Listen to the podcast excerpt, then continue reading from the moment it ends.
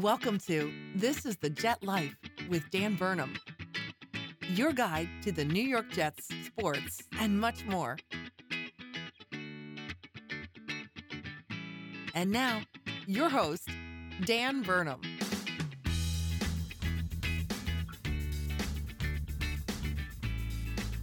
What is up, everybody, and welcome back to another episode of This is the Jet Life. It's been some time since I did the last podcast episode, basically breaking down the Jets draft class, kind of a, a very slight preview looking into the offseason and training camp and whatnot.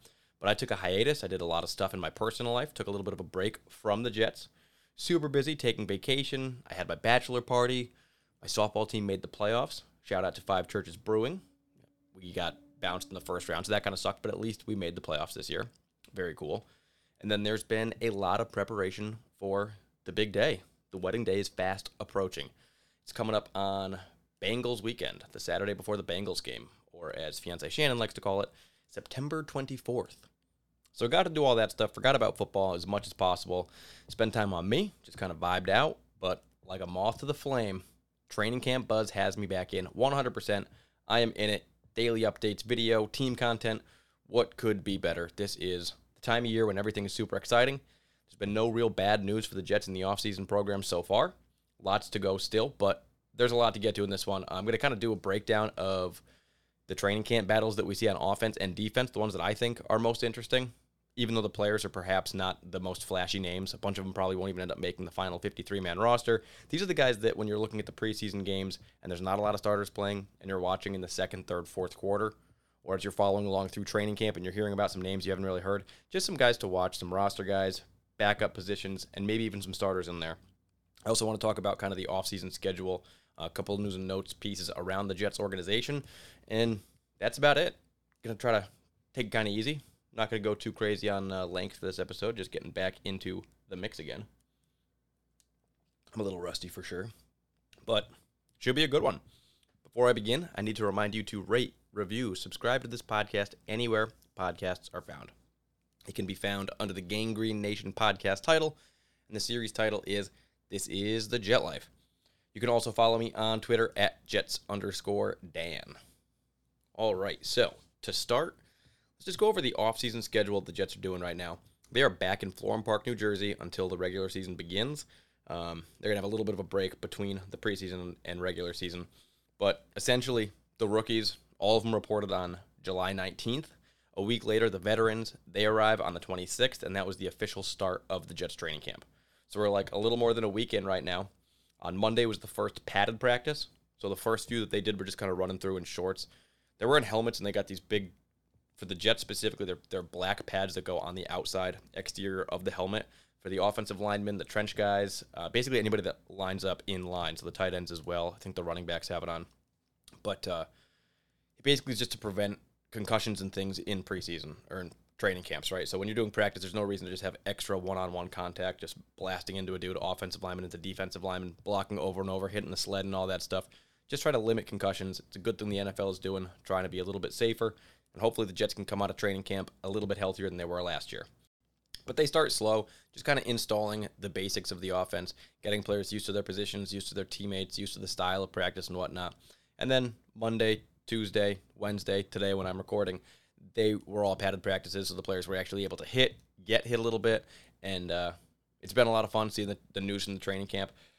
The Jets' green and white scrimmage is probably the apex of the training camp schedule until the preseason games begin. That is like the one time when they play. It's an open practice to fans. It's going to be on Friday night or Saturday night rather, um, the sixth coming up this weekend, and it's going to be basically two teams, the Jets, the white team versus the green team. There's going to be a lot of starters playing against each other, and they're going to have very simulated play. So they're going to actually have like quarters and snaps and whatnot. Then the other team's going to come in and just going to see who kind of shines. But it's a lot more situational rather than just saying like we're going to do six plays or seven plays, or we're just going to run fourth and fives over and over and try to get those plays down. It's way more situational as you move the ball downfield. It's a pretty cool thing. That's the green and white scrimmage coming up this Saturday, and then it goes right into uh, more practices, and then the Eagles preseason game, the very first one on August 12th, followed by the Falcons on August 22nd. The Jets will be doing joint practices with the Falcons team on the 19th and 20th before the Falcons game on the 22nd. Then it ends with the Giants on the 28th. They'll be doing some joint practices, I've heard, with the Giants as well. Don't have exact dates for that yet, but a couple days with them, then their final matchup of the preseason, as the preseason is only three games long now.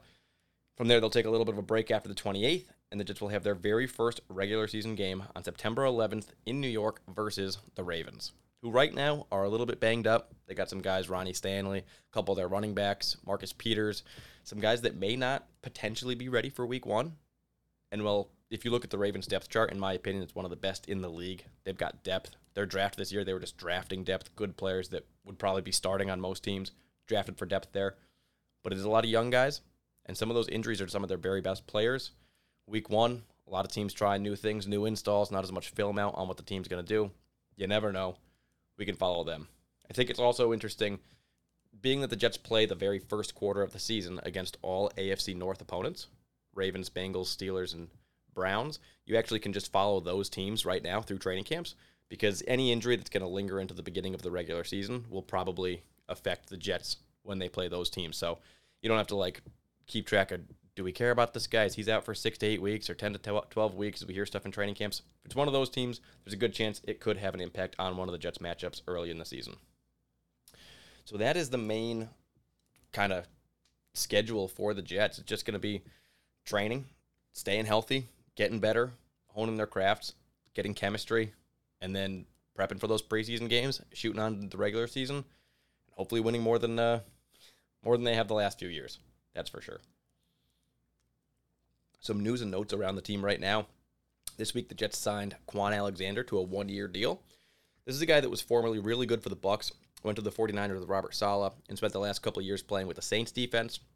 He's a linebacker that is a little bit aggressive, makes some uh, mistakes at times, some missed tackles here and there, but he's small, skinny, fast to the point of attack, which is totally a Robert Saleh style. Get to that kill zone, be quick. He's pretty good in coverage. He's able to get interceptions, drop back into zone, all the stuff that Robert Saleh really wants to see from his linebackers. And that was the position that was super, super thin for the Jets. I mean, you got CJ Mosley there, but then behind them, him, as much as you like, like Quincy Williams, a very raw guy who doesn't necessarily play. You know, he likes to just attack. He said one of the things he wants to work on is he needs to read the defense better rather than just like going full speed. Because sometimes when you do that, you make a mistake, you miss something, you need to drop back, you need to see more. So as he gets more comfortable and acclimated, we got Kwon Alexander to kind of help steady it out and then implement some of that defense and Robert Saleh style with him to help coach him along. But when you weren't using those two, Quincy Williams and CJ were the original two best linebackers we had. It was Jamien Sherwood, who played a little bit last year, wasn't very good when he did. Hamsah Nasirildeen, same thing. I mean, these guys are hoping to get better this year, but you never know. You got Marcel Harris, you got Del'Shawn Phillips. We're going to talk about that position group specifically, but when you add Kwon Alexander, a veteran who knows the defense, who's been playing very well for the last couple years, not as well as he did early in his career, but still playing, you know, high level starter level football and only 28 years old. It's a good signing for the Jets at like 1.2 million dollars, I think it was for a one year deal. Absolutely, we'll take that. We also have some news on Mekhi Becton, who came into training camp looking good. Everybody was all pissed off in the mini camps and the OTAs early on that he was out of shape and looked fat, and there was all this negative stuff around the Jets because people have to find something to complain about. So it was, oh, Mekhi Becton, he's fat. That means he's lazy. That means he's a bust. He's probably never going to be healthy, yada, yada. Lo and behold, he shows up to training camp looking great, playing a little bit out of breath, as a 360 whatever pound man would be running in the heat um, after not having played for like a year and a half. But absolutely, he is back out on the field, and he's been moved to right tackle, where he probably will be able to be the best version of himself, in my opinion. He played both left and right tackle in college. Left tackle typically is a slightly more difficult position. Right tackle, obviously because it's not the blind side, is the one that gets paid a little bit less and maybe has a you know a, a slight easier job just because at least the quarterback can see it if you miss your block. George Fant played so well at left tackle last year after not playing great at right tackle the year before for the Jets that it just makes so much more sense to with George Fant playing well there and Mekhi shifting back in and trying to find his way they got Alijah Vera-Tucker moving to the right side because you got Laken Tomlinson, who's a true left guard. AVT's fine with that. He can play right guard, no problem. He can play tackle if he had to. So you move him to the right. You move Mekhi, the guy that he was partnered with in his rookie year early on and through some of training camps. Keep them together. Connor McGovern holding it down in the middle. It's one of the best lines we've had in a long time, and it makes a ton of sense. Now, moving forward, everyone's saying, like, you know, is he ever going to move back to left tackle? We draft the guy for a left tackle. And if he's already getting shifted to right tackle, which is seemingly a less important position, doesn't that mean he's already kind of failing? Absolutely not, in my opinion. The same way the Jets gave up picks to go up early in the rounds to get Alijah Vera-Tucker a guard, which typically wouldn't be done, right? Because he's that good. And if you have a really good player playing any position on your team, and you know for sure he's an absolute stud where he is, it doesn't really matter what position it is. You want the best right tackle you can get. You need a good kicker. You need a good linebacker. You need a good cornerback. And if he checks one of those boxes, playing great right tackle, and George Fant checks another box, playing good left tackle, how could that be a lose? Even if George Fant moves on and we have to replace left tackle, either way, you're going to have to replace one of the tackles. And all we really need is boxes checked on this team, something we haven't had for a long time. So, totally cool with that switch. Since last podcast episode, all the rookies signed their contract. The team is overall pretty healthy right now. We actually had a couple injuries coming in, um, like Carl Lawson and CJ Uzomah, Mekhi Becton, George Fant. All those guys have been cleared to play. Jeremy Ruckert today, Tevin Coleman was cleared to play. So technically, right now, the Jets are 100% fully healthy at this point in time. I don't believe there's anybody who's unable to participate in any drills or practices. So that is a really, really good thing right now. The Jets have more depth than they've had in a long time when we go through some of these training camp battles. This is better than when we did this last year. Absolutely 100%. Way better than it was. And they're super healthy, way healthier than they were at this point last season. Knock on wood, we got a long way to go. Uh, we still have like another month and 10 days before the first regular season game. A lot can happen. And even there, injuries can happen through the regular season that can totally throw you off course and ruin everything, basically. But for now, every single day that goes by that we don't have an injury is an absolutely wonderful thing, and the Jets are doing that at this point in time. Some more brief news that kind of impacts the Jets. The whole Deshaun Watson thing that's been a super annoying narrative. Glad he's not on our team. He ended up getting a, uh, you know, Judge Sue L. Robinson, a neutral arbitrator between the NFL and the NFLPA, was put on the spot to, uh, you know, go through all the information and come down with a hearing. She decides six games for Deshaun Watson. The NFL says, you know what, we don't like that. At the end of the day, the way that the CBA has co- uh, negotiated the contract for these decisions, Judge Sue L. Robinson was brought in and they agreed upon hearing her recommendation. But in the rules and in the agreement, Roger Goodell then gets to decide whether or not he wants to go with the recommendation or if he wants to go with his own recommendation. And then he can do another study or, you know, uh, survey the whole thing, and he can choose whether he wants to be the judge or he wants to hire somebody else that's his choosing to be the judge for it. And then, of course, the NFLPA will argue against that and try to get that thing going and say, "What are you doing?" You Judge Sue L. Robinson said this, and it's going to be a whole thing back and forth. But essentially, had it been a six-game suspension, as Judge Sue L. Robinson said and recommended, then Deshaun Watson would absolutely not be playing Week Two against the Jets. It would probably be Jacoby Brissett, a slightly easier game. Now that this whole thing is going back up for an appeal from the NFL and potentially will end up at the uh, federal courts to be seen and heard and everything, um, if the process takes a long time and Deshaun Watson is not suspended at that point in time, it is technically possible that he could be playing week two, I believe. So we're going to have to wait and see whether or not uh, anything get cleared before then. But as we've seen before, sometimes these guys do something bad, even if it's on video. Um, maybe everybody knows that it was a bad thing. It can still take like a year or two for a guy to actually get suspended for something that happened way long ago. And that's just kind of the way the NFL works. But obviously, Deshaun Watson has not been criminally charged with anything. He's not been federally charged, not been arrested or anything like that for what's happened. So it's really not automatic for the league. It's not like black and white. It's now, okay, if you're not going to do anything, let's see what the NFL is going to do. And now they got to go through their whole process. And they're just going to start handing out suspensions before they get to the bottom of it. So we'll see what happens. But ideally, we would want to play Jacoby Brissett for the opportunity to win the game. But I do think it would be a lot of fun beating up on Deshaun Watson. And I think if this Jets team is exciting and healthy as I think it can be, I think they absolutely could beat that Browns team, and that would be just a really nice, a really nice little uh, little kiss to start the season. So, that is what I got for news and notes surrounding the New York Jets so far. Now, I would normally do a father time here, but this podcast kind of came on last minute. I did not prepare much for it. I had a lot of energy today, and uh, like I said, I've been super busy with tasks and, and wedding plans and all these things and vacations and bachelor parties, yada yada. It's just been like go, go, go for the last three months, which has been good. Don't get me wrong. But I wasn't sure when I was going to be actually making one of these episodes. Was hoping it was going to be yesterday, the day before. Didn't work out. But today I was like, you know what? This day works out perfect. So I told my dad at like 3 p.m., which is like three hours ago. He's like, I absolutely cannot find the time to get one done today. So, unfortunately, we'll be moving on without a father time. Just imagine some really nice, inspirational words about my dad, Joe Douglas, Zach Wilson, and Robert Saleh. Now the whole defense is coming together. Go Jets. End scene. Would have been great, but we will get him for next time as we get back into a more regular rhythm. Right now, we're just kind of in that off-season update mode. But when the games start being played, it's going to be a lot more routine, and we'll know what we're doing there. So let's get into the training camp battles, the ones that are the most interesting. I mean, we'll go through position by position, but starting with the quarterback, when you look at, you got three, four guys that are potentially fighting for quarterback spots on the team right now. Zach Wilson is quarterback number one. We know that. Behind him is the real battle. That's Joe Flacco versus Mike White. And the battle is one who's going to be the primary backup if Zach Wilson goes down or gets injured, or I guess struggles really badly. And both players, Mike White and Joe Flacco, played some last year. Both found some success last year when they were playing. I think I would lean Joe Flacco because he's been looking really good in camp right now. He's been a veteran. He can come in and do spot starts. But with a guy like Mike White, you never know. He did show some promise last year, even though he didn't get the ball downfield a ton. He did make good decisions, and he's going to be sticking around. It's worth noting that the Jets carried two quarterbacks last year to start at the initial 53 man cuts.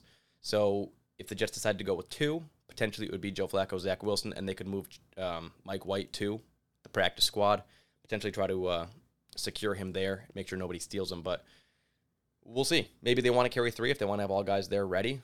But that's a pretty decent room compared to where it was this time last year when it was like a James Morgan and a Mike White, and we hadn't seen Mike White play yet. We also have a guy named Chris Streveler, who's going to be the fourth string quarterback for the Jets, basically just a training camp body. We need other guys to throw footballs, right? Every single day you need guys throwing to the wide receivers, you need guys throwing to the tight ends. There's tons of them on the roster, and you can't have Zach Wilson just throwing the ball 7,000 times just because each tight end needs to get the ball. Same with Mike White and Joe Flacco. You bring another guy in, and we're probably going to see a decent amount of him in the preseason specifically in the first game. I bet we see some Mike White, you know, early in the second half, but come fourth quarter, it's probably going to be Chris Streveler. They're probably going to try to lean on him because you don't want to risk injuring anybody when you're playing with backup offensive line, backup offensive weapons, and whatnot. Just put another guy in there to be the, in a sense, sacrificial lamb. Get him to training camp early, get him some practice so that when you are out there, you at least can see your offense operate somewhat successfully, hopefully. And then, you know, it's a showcase for him to try to be back on a preseason roster next year, a training camp roster, potentially for the XFL or for another team, or if somebody goes down, there's a lot of injuries in the league, potentially a practice squad spot. Don't expect him to make the roster, but expect to see him a decent amount this preseason, and probably going to be, uh, you know, the least exciting quarterback that we got. When you look at the running backs, last year the Jets carried four, and this year there's an obvious one-two. It's Breece Hall, it's Michael Carter. Michael Carter was awesome last year. Breece Hall I expect to be even better, but a one-two punch right there probably leaning a little bit more in the favor of Breece Hall just because he was so dominant and I have such high expectations for him. But then you got to talk about who would be behind that. You know they're going to carry more than just the two. And you've got guys like Tevin Coleman, who could be coming back, a veteran who's played in the system, and the Jets like him. La'Mical Perine, who's never really played well for the Jets, but he had promise in college. He was good at Florida Gators. He was uh, able to block, catch balls out of the backfield, do a little bit of everything. I think the team likes him. They always say he works really hard. It's possible that if he has a good preseason and a good training camp, he could be one of the guys in the fringe of the back end of the roster, maybe move out of the practice squad. Then you got a guy like Ty Johnson who's interesting because he was decent last year and he was decent for the Jets the year before, but that's like the exact type of guy that you want to be better than, right? Like on a bad team, Ty Johnson's a decent Jet. But if the Jets are truly taking steps in the right direction, you would hope to weed out guys like Ty Johnson, not because you don't like him, but just because you want to have so many good players that a pretty decent guy like him isn't good enough, even at a third, fourth running back spot. They got another guy, Zonovan Knight, who also goes by Bam Knight. He's an undrafted rookie that's in the uh, group this year who actually could be potentially a little feisty, a little interesting. A lot of guys like him too. He was kind of a surprise to go undrafted and not really a position that you would expect the Jets to go after because they had five guys there already. They could have potentially brought back a guy like Austin Walter too if they wanted to do that. But as we can see, this room is absolutely better than it was at this time last year. Breece Hall, Michael Carter, then maybe say Tevin Coleman and pick one of the other guys. Or maybe one of these guys gets injured in preseason or training camp and the problem works itself out. We got a decent group of guys there. That backup running back spot, if they do decide to carry four, is one to watch. You've also got the possibility of a fullback being on the roster. And at the 53 man cuts last year, there was no fullback on the roster. This would be Nick Bawden this year. They were kind of transitioning Trevon Wesco into that fullback role. Didn't really work out. Nothing that he's done has really worked out so far with the Jets as they've tried to use him in different packages and different styles. So Trevon Wesco maybe on the outside looking in, but Nick Bawden, if they do want to go with a fullback, as the 49ers in San Francisco do a lot, they have Kyle Juszczyk. When uh, Kyle Shanahan was with the Texans, they had Vonta Leach. They've always had good tight ends in these systems. It's very possible that Nick Bawden makes the roster. And then if that's the case, do you consider him a running back or a tight end and take a guy out of one of those two rooms? Do you consider him his own position and take out a guy from another position group? Big decisions are going to have to be made.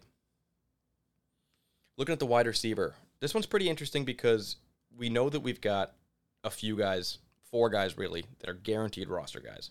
That's going to be Corey Davis, Garrett Wilson, Elijah Moore, Braxton Berrios. Makes sense and very happy with that. Again, better than it was this time last year. We lost Jamison Crowder, but we add in a Garrett Wilson, another year, healthier Elijah Moore. Braxton Berrios keeps getting better. And then on the back end, you've got some guys that are interesting. Last year, they carried seven wide receivers. I think that's a position that this year, if they want to carry somebody else in a different group, maybe you don't carry seven wide receivers. I could see them going six or even five, depending on how their special teams attributes play in. You got guys like Denzel Mims, who has flashed in preseason or in training camps here and has gotten a lot of buzz from the New York Jets beat, but also still seems like a guy that the New York Jets organization overall just doesn't like. I don't know why. I can't put my finger on it. He makes spotlight plays, highlight plays in, tra- in training camps, in practices. He made them in the field his rookie season. He made them on the field last year. He just doesn't get a lot of opportunities. The ball doesn't seem to get thrown to him a lot. And if I'm guessing, it's something to do with a work ethic or complaining a lot or being lazy or not blocking or taking plays off, something along those lines. I can't put my finger on it, but perhaps it's going to be uh, the end of the line for Denzel Mims if he can't show that he's ready to play at a consistent level and potentially even play special teams. Because when you're talking about like gunners, you're talking about people in kickoff coverage. You potentially need and backup punt returners as well behind Braxton Berrios. You need some guys that are in that wide receiver group, that tight end group, cornerback group that are going to be playing serviceable minutes there. It's very important to Brant Boyer that we have good quality special teamers. So some decisions will be made with that in mind, not necessarily taking the best six receiving wide receivers. It's going to be maybe the best four or five receiving wide receivers, and then one or two guys that can do some special team stuff or some you know special package stuff. So watch out for that. Denzel Mims, if he can get involved in special teams and start playing really well there, going to be a much much easier battle for him to make this roster this year and moving forward. But if he can't, then look at guys like Jeff Smith, who's having a really nice training camp again. He played for the Jets last year. He was on the team in training camps the year before. He's one of those guys that he's never been flashy, but he has been effective and efficient. He's like just good enough to be in the NFL, but not much more thus far. So he's definitely one of those guys we could see the Jets carrying. DJ Montgomery is no longer here, but there are still some other guys like Tarik Black that played and even had a catch last year for the Jets. We got a guy, Keyshawn Abram, Calvin Jackson, Rashard Davis. These are some one year and rookie players that probably will not make the roster, but they'll play in uh, preseason. And then one guy whose name I didn't know going in, but has been standing out in training camps thus far, we have to pay attention to, is Irvin Charles, a wide receiver that potentially, if he keeps playing well and then impresses in preseason, he's one of those guys that if you're not seeing much from Denzel, you're not seeing much from uh, Jeff Smith recently, and you feel like Irvin Charles is younger, cheaper, playing really, really well, blocks well, gets the system and everything, and gives you a little bit on that offense, maybe even play some special teams. He absolutely could be a guy that ends up making the roster if he keeps playing well. So watch the name Irvin Charles in preseason and training camps.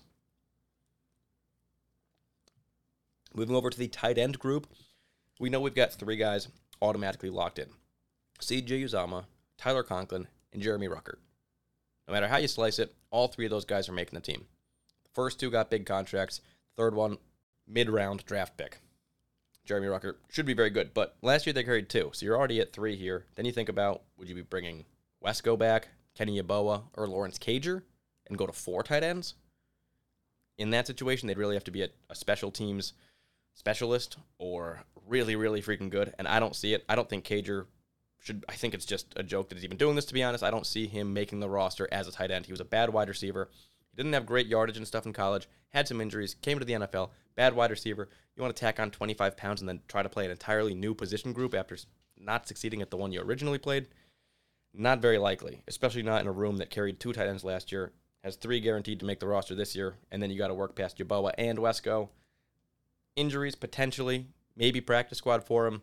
I don't see him getting scooped up by another team, but you'd maybe see Yeboah on that group as well.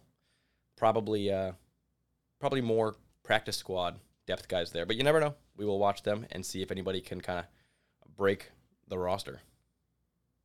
And the last offensive group that we're going to look at is the offensive line. Now, we talked about Fant being locked in at left tackle. Talked about Mekhi Becton being locked in at right tackle. That's where we are right now.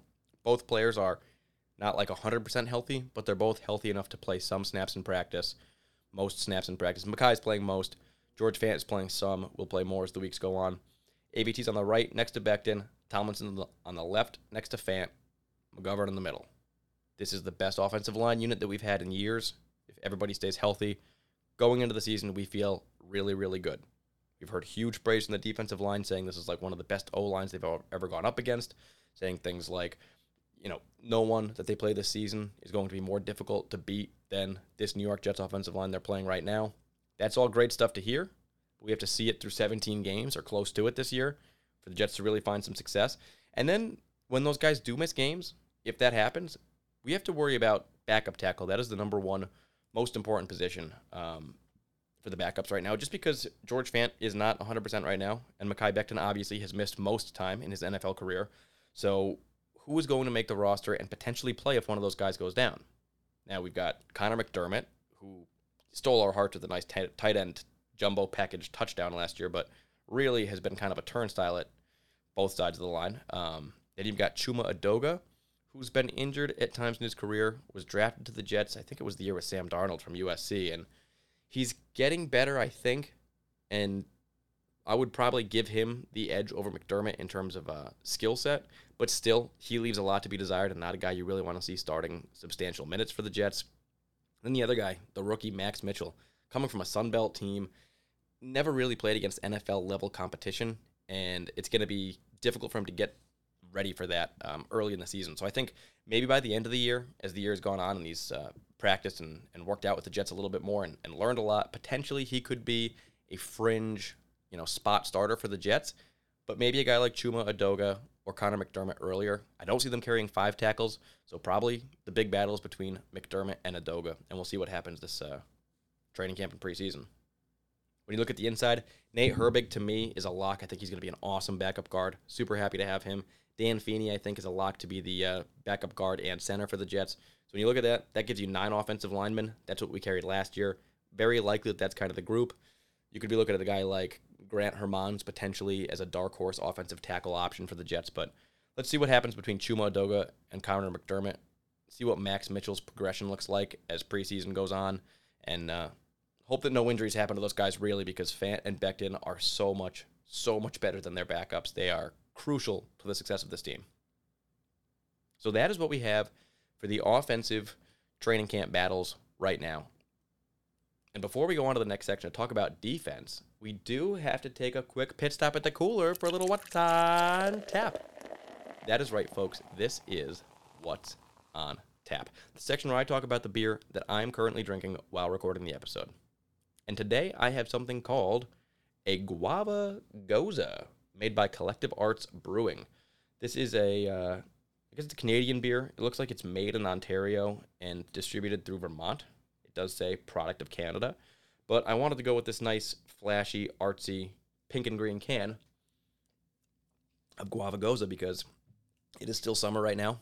Most of the podcasts that I record are during the football season, which is a lot of winter and fall months, so it's a lot more, uh, you know, whiskeys and maybe potentially some stouts and some IPAs, double IPAs, things like that.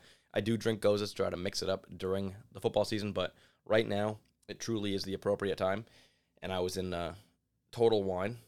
I don't know if you've ever been in a Total Wine, but it is just like a massive, massive package store that's got like not only every single beer, liquor, and wine you've ever heard of, but also like a giant humidor full of cigars. They've got like a house sommelier who gives you samples and talks about wine. They've got like a guy who's always doing beer tastings.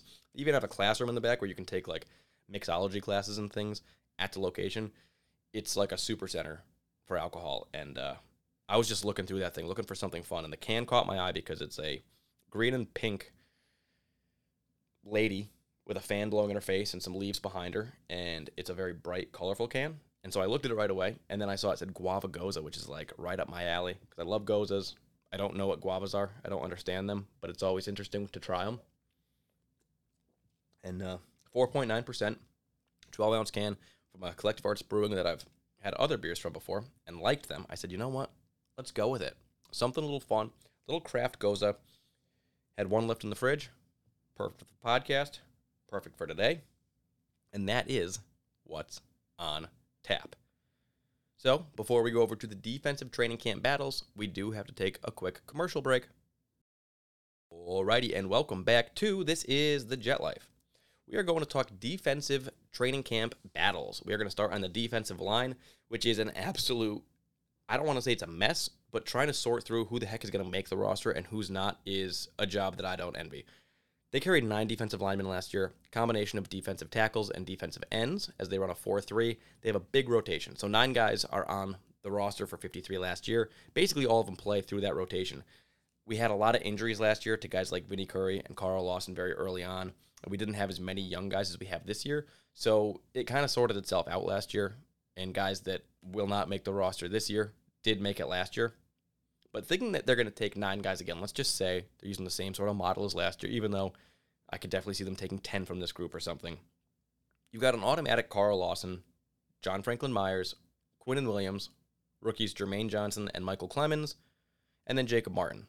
That's six guys right there that are a very, very nice rotational six. You feel good. You Quinnen has been having his best training camp he's ever had. Everybody's saying he's playing at a different level this year. Keep in mind he had a foot injury last year. It was never 100% wasn't 100% through training camps, didn't ever get quite up to speed, completely comfortable, and he still had a good year, just not like as explosive as you'd hope it would be. It looks like he may be on pace for that this year, but the guy next to him, we don't have Foley Fatukasi anymore. So now you're talking about a potential Sheldon Rankins who was okay last year, Solomon Thomas, who's worked with Robert Saleh but is only okay again, uh, Jonathan Marshall, a late round draft pick from last year, who again is okay. Do you shift John Franklin Myers inside to play more internal? Do you have a little bit more Michael Clemens on the inside? Do you play really small and have linebackers ready to fill in the gaps? It's going to be very interesting. But when you look at those six that they have, you then look at the Solomon Thomas, Sheldon Rankins, Jonathan Marshall, and Nathan Shepard as your backup defensive tackles to potentially make the roster right now. Let's just say they pick one or two of them Solomon Thomas and Sheldon Rankins, and they get rid of Jonathan Marshall or practice squad him, stash him there. Imagine they do that. That still puts you eight guys on the defensive line. Then you've got guys like Vinnie Curry, Nathan Shepard, Bryce Huff, Bradlee Anae, Hamilcar Rashed, Tanzel Smart, Jabari, Zabin, Jabari Zuniga, Tim Ward.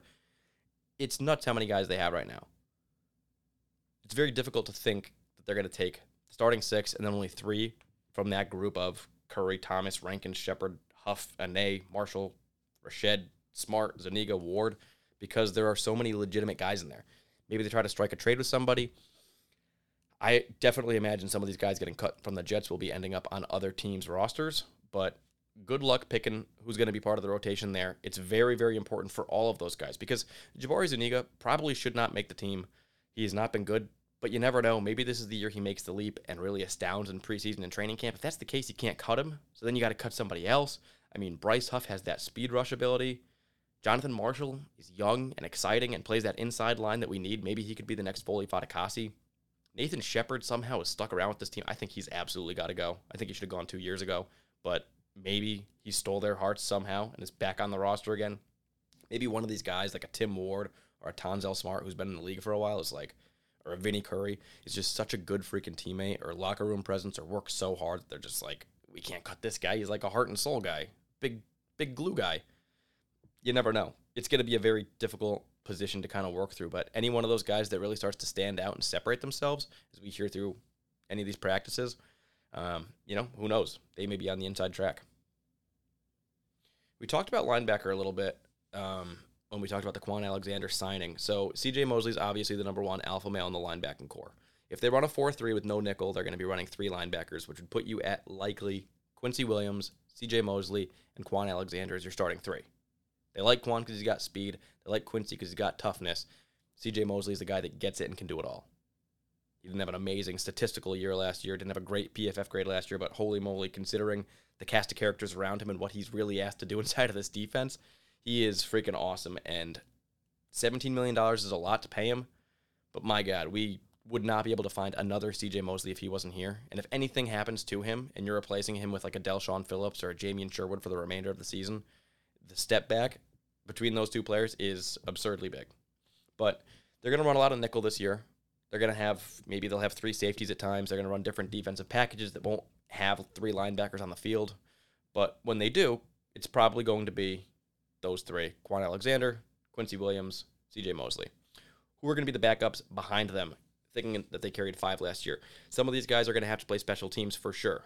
The big names right now Jamien Sherwood and Hamza Nasirildeen, as they were both rookie draft picks last year. Definitely more project type players, and we knew that when we drafted them because they both came out of college from Auburn and at FSU as safeties.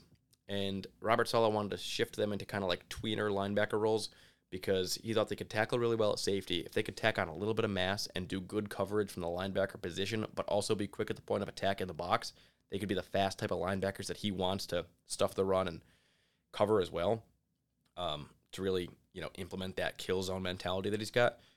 But obviously, they both didn't play very well last year, and they both got injured last year. So you're playing a guy like Del'Shawn Phillips, who actually had a good special team season last year, and then Kai Nacua, who was an okay safety at the very end of last year after we had like seven safeties go down.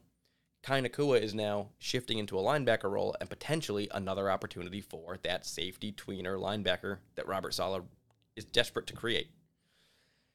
Between those guys, I think Jamien Sherwood probably was the best last year. And then you're thinking like, I don't know, Del'Shawn Phillips was kind of reliable, but maybe doesn't have the top end ability. They've got a guy, Marcel Harris, that actually was picked up and has played in the NFL before that potentially could be another special teams guy, another good linebacker depth piece. That's going to be an interesting group. I wouldn't be surprised to see them cut some surprises there. You know, a Sherwood or a Hamza, even though they were draft picks last year, to see them stashed on the practice squad or to see them cut, it wouldn't shock me just because it's a decent group there. And I think the linebacker to Robert Saleh is so important. I don't see him wasting time on a guy that he thinks like, oh, yeah, we drafted Hamza and maybe one day he'll be good. I don't think he's willing to wait that long. I think he would take a Kai Nacua or Marcel Harris if they're better today and they're young enough, which they are. Then maybe you cut bait with uh, one of those rookies from last year. So linebacker's interesting. We really do need those main three guys to stay healthy because the less of the others that we see, other than special teams, the better for sure.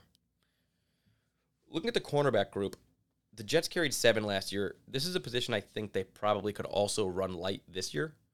Um, when you look at Sauce being automatic, Bryce Hall, DJ Reed, automatic.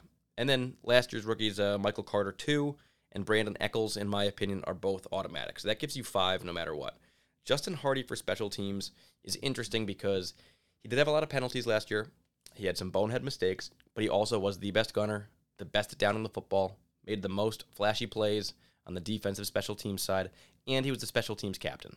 So if Brant Boyer thinks that those five bad penalties he had last year were just, you know, bad luck, bad timing, he can get those down and still play at a high level. I think Justin Hardy would be there, not to be a cornerback, just to be a special teams player, but his tag positionally is cornerback.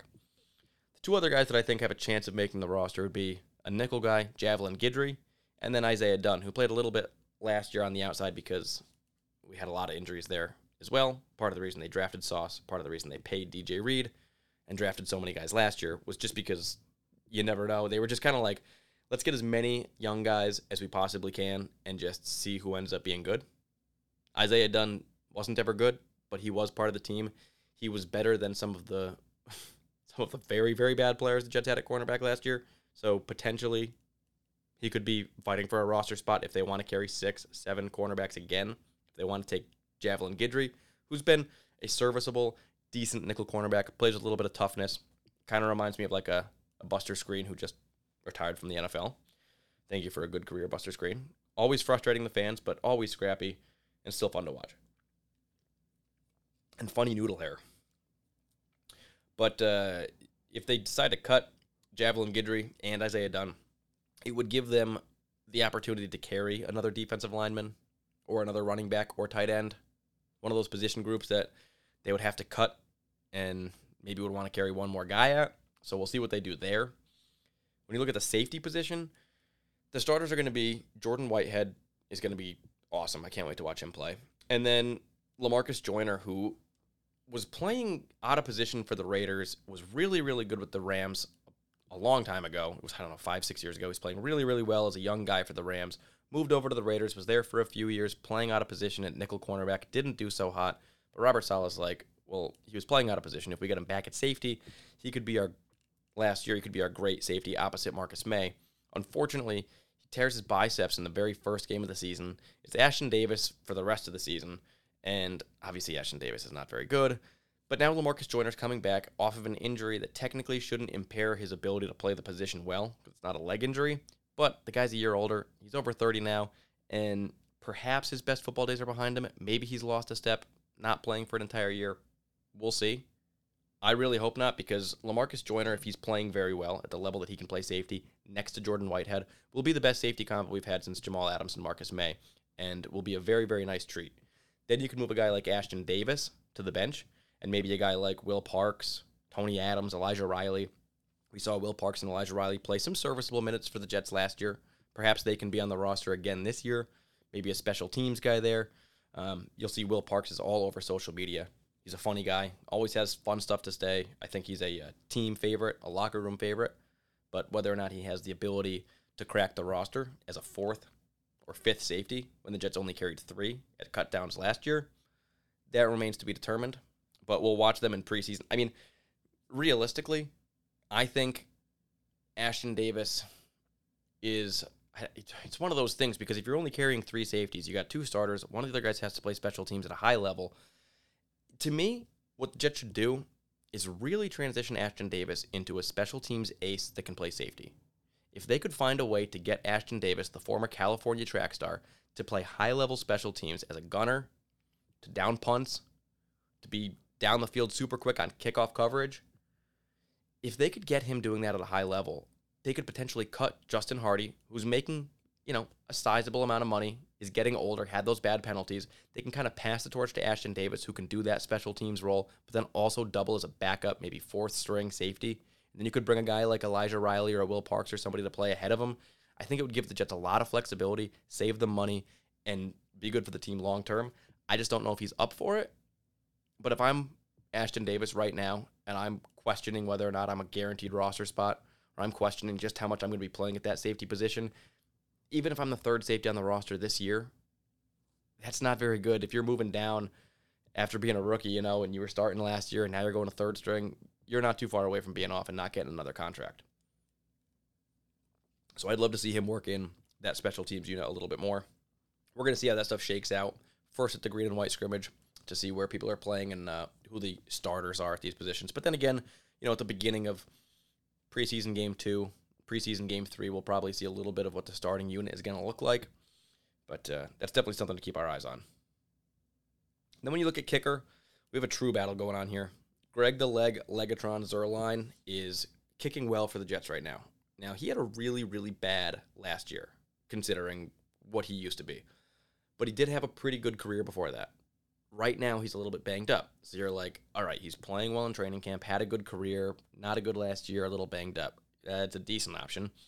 Eddie Piñeiro, a guy who was with the team last year, kicked pretty well, still healthy, but not kicking quite as well as Greg Zuerlein through training camp thus far. I mean, it was they've been going head to head. It's been Zuerlein winning most days, and I know they're working with Piñeiro on getting the ball up higher, which is something that I was complaining about all last year. It was just he kicks the ball too low. I think you only had like one block last year, maybe an extra point. But when you look at it, you're like, these are going to be blocked, probably in big spots. If he's ever trying to kick 45 plus yards, it's going to be almost a line drive. Get your hands up, and you'll probably touch it. You know, that was the worry for him. It's kind of an ugly ball off his foot, too. But he was efficient, and he made them. So you didn't complain a lot. That said, going into this training camp this year, I guess at the end of the day, I want the best kicker to win. But what I like about this is it's not Chris Naggar versus Sam Ficken. It's not Tyler Bertolet versus Ross Martin. These are real kickers who have kicked in the league. Eddie Piñeiro had a short stint with Buffalo, or not with Buffalo, with uh, Chicago, and then he played with us last year. So he's actually had a track record of kicking decently well in the NFL. Greg the Leg was like one of the most famous kickers in the league for years when he was kicking with the Rams and stuff. I mean, he was like the first kicker off fantasy draft boards year after year. It felt like him and Justin Tucker were the big names at kicker. And yeah, he played with the Cowboys and definitely regressed a bit in the last couple of years, maybe fighting injuries and whatnot. But at least he's a former kicker who has been in the moment before, who has dealt with pressure, who knows what it's like to kick a game winner and whatnot. And it's not some guy like, well, we've never seen Matt Ammendola kick, but he's got a real rocket. Forget about that. How about a guy with some grit, with some nerves, that can go in there and make a big kick? We've been looking for it for a long time. It's been since, I mean, Jason Myers was here, was a, a Pro Bowler for the Jets, but was gone just like that. Nick Folk was the guy that was really here for a decent amount of time, kicking at a very high level, and uh, he's still kicking at a very high level in the league right now. Wish we had him. It's been a position that's been neglected for far too long, and the Jets haven't been winning for far too long. And when you think about the amount of kicks that we've missed and the lack of reliability for extra points and things, and the reasons that we had to go for two in spots and missing out on points here, and then oh, it would have been a field goal game, but now it's a four point game, yada yada. So many different scenarios that played themselves out for the Jets negatively because of bad kicking.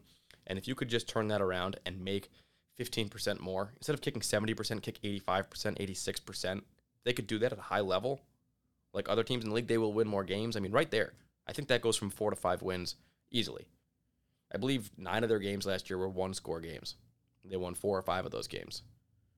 So the Jets are in close games, and those points mean everything. So have a good kicker, invest in it, draft it, whatever it takes, get that position locked down that's a big one to watch right now. They need to be healthy. Obviously, their line can't be banged up. He's got to be at practice, kicking every single day because we can't afford to just like, oh, week three, we don't have our kicker. So we're bringing in, again, another guy off the streets that Chris Naggar, who's never kicked before, and it's going to be a nightmare. Ugh. Don't get me started on the freaking kickers for the New York Jets. It drives me nuts. Punters locked up.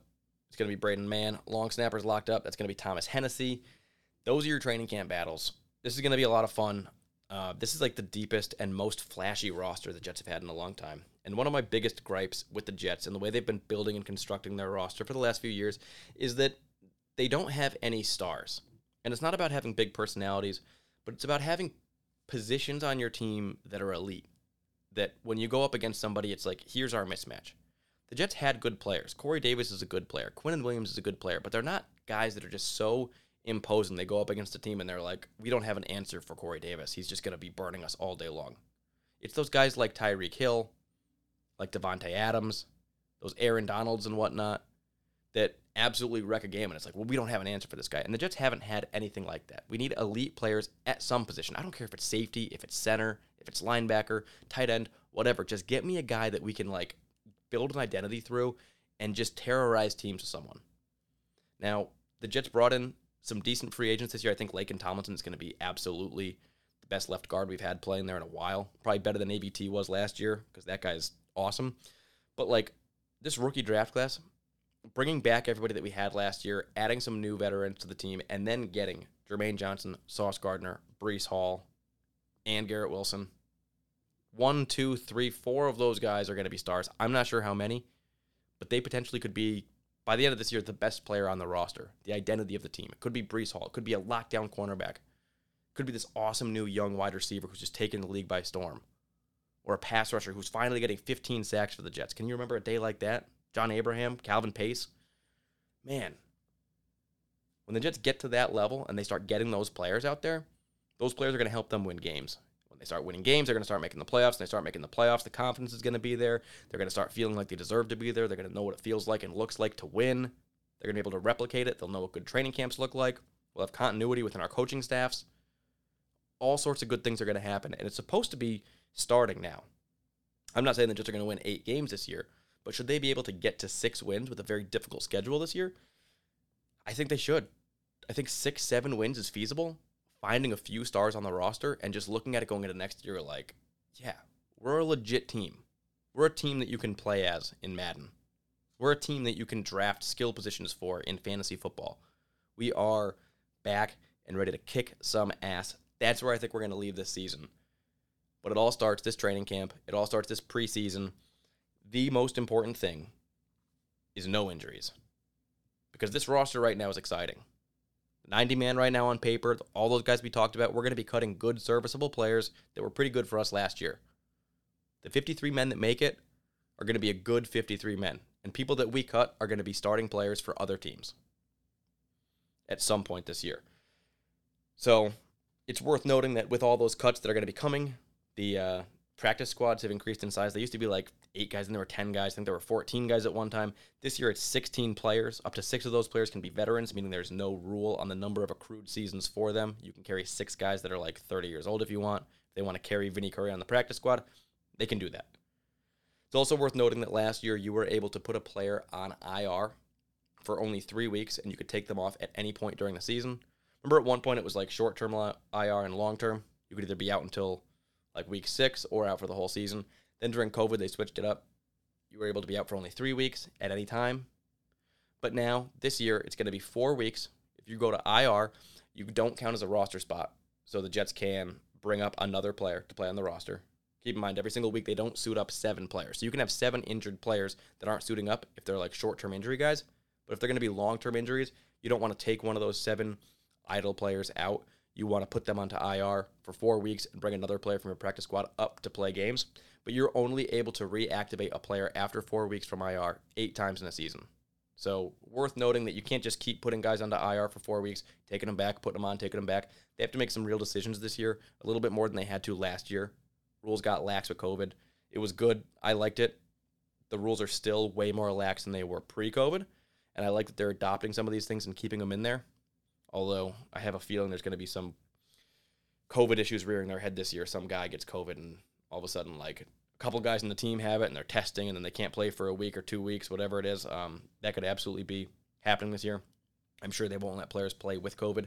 What their testing policies are going to be like, I'm not sure, but uh, that's neither here nor there. The most important thing right now is no injuries, watching training camp, good practices for Zach Wilson, who has been up and down thus far. Really, really good practice today. You look a different day, not so good.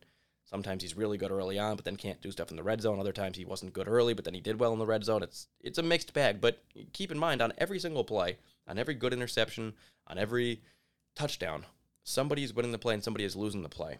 And you wouldn't want Zach Wilson to be throwing 400 yards and seven touchdowns every single practice because that would be absolutely horrible for DJ Reed, Jordan Whitehead, Bryce Hall, Sauce Gardner. Can't have that. You also don't want interceptions every single play because that would be bad for Zach Wilson. What you want is everybody to have their moments, maybe leaning in the direction of good decisions and smart plays from Zach Wilson, a couple, uh, you know, flashy plays from him, and then staying healthy, playing well in preseason, and then beating up on other teams. Like, let's beat the Falcons in joint practices on the 19th and 20th. Let's beat the Giants in joint practices. Let's beat those teams in preseason. Let's bring it into the regular season. Let's finally start bringing good football back to the New York Jets franchise. Thank you for joining me on this podcast. I will be back probably following the first Eagles preseason game. That's going to be happening on, I want to say, Friday the 12th. So then I would probably do it on Tuesday after that, which would be like the 15th.